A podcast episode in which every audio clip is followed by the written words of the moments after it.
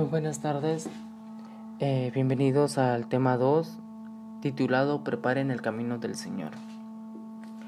Anteriormente eh, estuve hablando con ustedes, en el tema anterior, perdón, les di la importancia o más bien el valor que tenía la esperanza. En este tiempo de adviento, Dios nos pide, Dios nos da una esperanza. El adviento es para fijarnos en la esperanza que Dios nos da.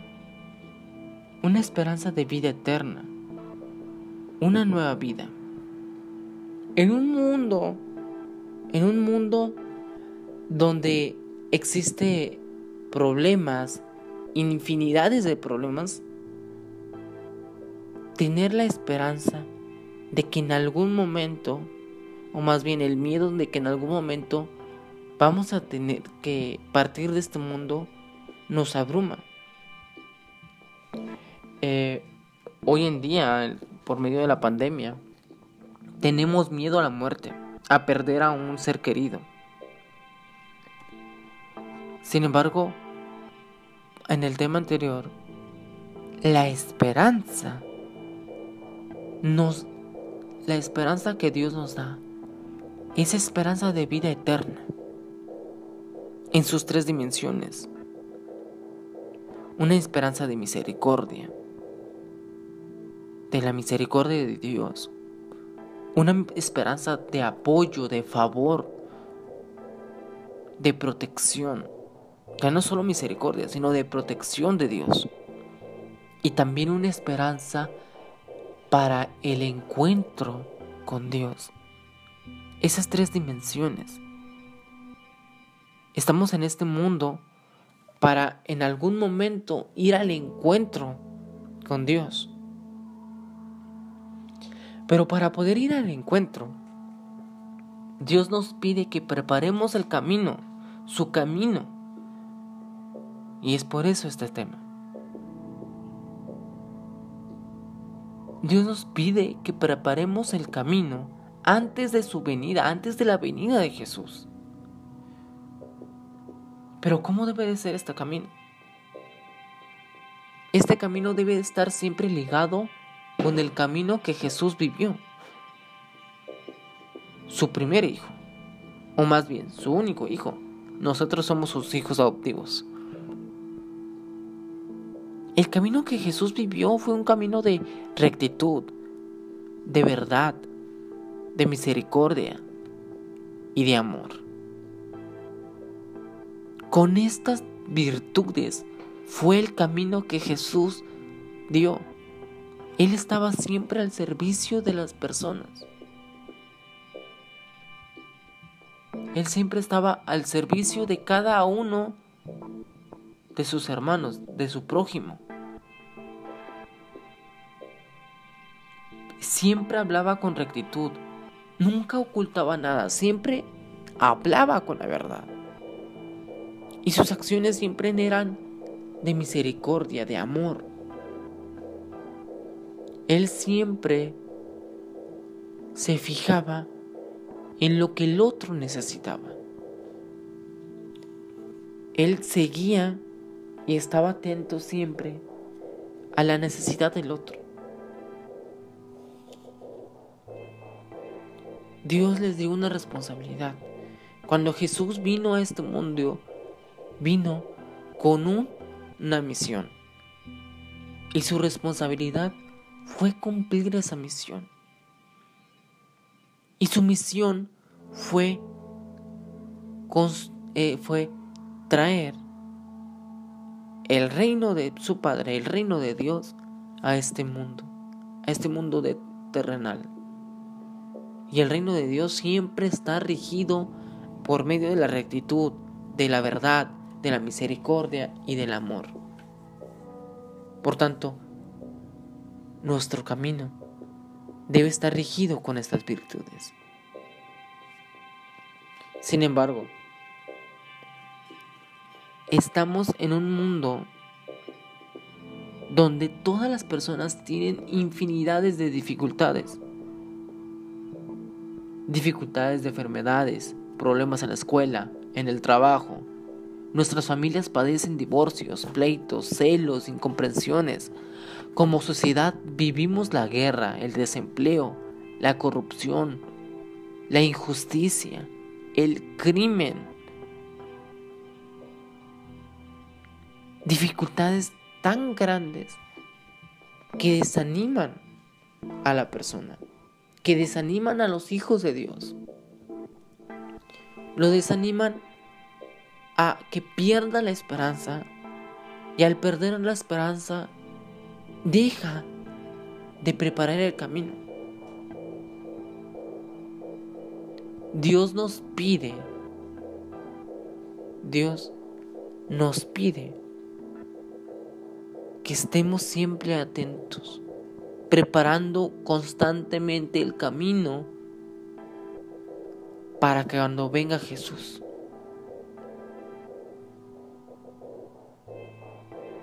Pero ¿cómo prepararemos este camino en un mundo lleno de dificultades? Pues siguiendo el ejemplo de Israel, un pueblo que fue testarudo, un pueblo que renunció a Dios varias veces, un pueblo que fue infiel Dios siempre le estaba suscitando profetas. Dios suscitaba profetas al pueblo de Israel para, para que afrontaran las dificultades. Profetas que consolaran, que dieran esperanza, que alentaran a la lucha, que guiaran a su pueblo. Siempre y cuando Dios veía las dificultades del pueblo de Israel y cuando Él veía que era necesario, cuando Él veía que era lo correcto, les entregaba un profeta. Profeta como Isaías, como Jeremías. Hombres siempre leales a la lucha y que consolaron que dieron esperanza y que cuando era necesario guiaban a su pueblo a veces incluso con mano dura, como lo que, como lo que es Jeremías. Jeremías fue un profeta con una gran intimidad con Dios, que cuando Dios lo envía, lo envía como juez para juzgar a Israel, porque Israel estaba perdido. Dios envía a Jeremías para guiar nuevamente a su pueblo, un pueblo perdido. Hoy en día no conocemos profetas. Hoy en día no podemos decir, mm, conozco a un profeta y puedo yo dirigirme con Él para cuando sienta depresión, tristeza, tristeza, angustia, decepción, cuando me sienta perdido. O podemos decir eso, pero en realidad no es así. Porque los sacerdotes, el padre, incluso un catequista, una madre, un padre de familia, puede ser un profeta. ¿Por qué? Porque los, los profetas eran hombres como nosotros. Hombres y mujeres como nosotros. Ellos, sí, fueron, fueron ungidos y fueron elegidos por Dios desde el inicio. Pero así como ellos fueron elegidos por Dios desde el inicio, desde su concepción, también nosotros nos eligió para algo. Pero debemos entender cómo eran estos profetas. Estos profetas eran hombres y mujeres. Hombres que sin importar lo que las personas pensaran de ellos, siempre estuvieron dispuestos a confiar en Dios. Esto es muy importante, confiar en Dios. Confiaban plenamente y ciegamente en Dios a un punto de que empezaron a tener una relación tan íntima y tan grande con Él. En una relación como todos podemos decir de que acá en todo, cada momento rezo, platico con Él, le, le digo, eh, le pido lo que necesito. Una oración no es pedirle a Él, no es sentarnos y hacer un rosario. Está bien, no digo que eso es lo correcto, pero a veces no podemos, a veces nosotros no encontramos la manera o la, la manera correcta para hablar con Dios. La mejor manera para hablar con Dios y para poder empezar a confiar en Él es desde nuestro corazón, desde lo que sentimos. No solo cuando queremos pedirle algo. Por eso estos hombres inicialmente confiaron en Dios. Y lo hicieron sin importar lo que las demás personas dijeran, sin importar de lo que el pueblo de Israel decía.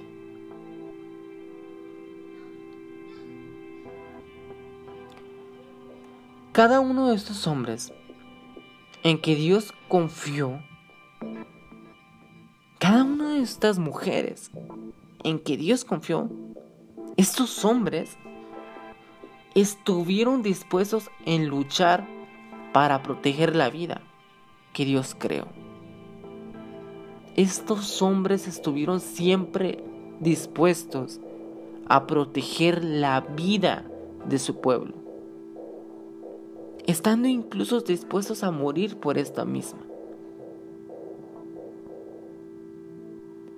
Dios los eligió por este corazón guerrero. Dios eligió a estos hombres por este corazón guerrero.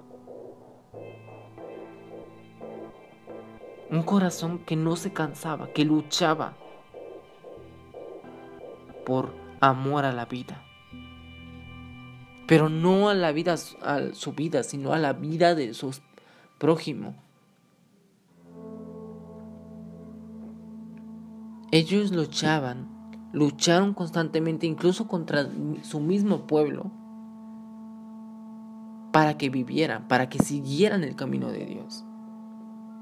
Fueron guerreros, fueron verdaderos hombres, hombres verdaderos que estuvieron dispuestos a proteger lo que amaban. Cada una de estas mujeres también cada una de estas mujeres que eligió Dios estuvieron dispuestas a ser fuertes, a ser fuente de vida. Cada una de estas mujeres que Dios había escogido, que Dios eligió, que ellos decidieron, ellas decidieron seguir a Dios, le dieron alegría y esperanza a su pueblo desde sus corazones. Desde su corazón, por medio de sus acciones, a su pueblo le dieron alegría y esperanza. Siendo ellas mismas, llenaron de vida los corazones de su pueblo cuando estos se encontraban desfallecidos. Hombres guerreros, mujeres abiertas a la vida. Así eran como son así eran como estos profetas se caracterizaban. Cualquier hombre, cualquier mujer puede hacer esto. Cualquier verdadero hombre, verdadera mujer puede hacer esto. Inclusive aún sin conocer a Dios.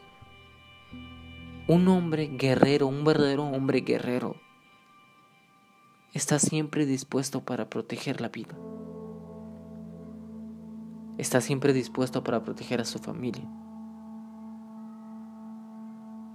para proteger y dar lo que tiene por su pueblo, por su país, por su familia. Hacer lo correcto por ellos, lo correcto, no lo que creen que es correcto. Cada una de estas mujeres estuvieron abiertas por completo a la vida. No renunciaron a ella. Estuvieron abiertas a la vida y a convertirse, convertirse ellas mismas en fuerte fuente y portadoras de vida física y espiritual.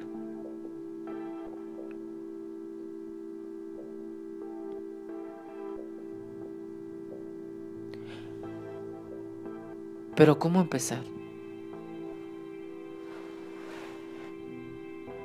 Bien, muchas personas no ven remedio por tanta desorientación, violencia, drogas, deserción escolar, sida, todo esto en la juventud actual. Es la juventud actual esos hombres, esas mujeres actuales, jóvenes actuales, quien marcan las diferencias.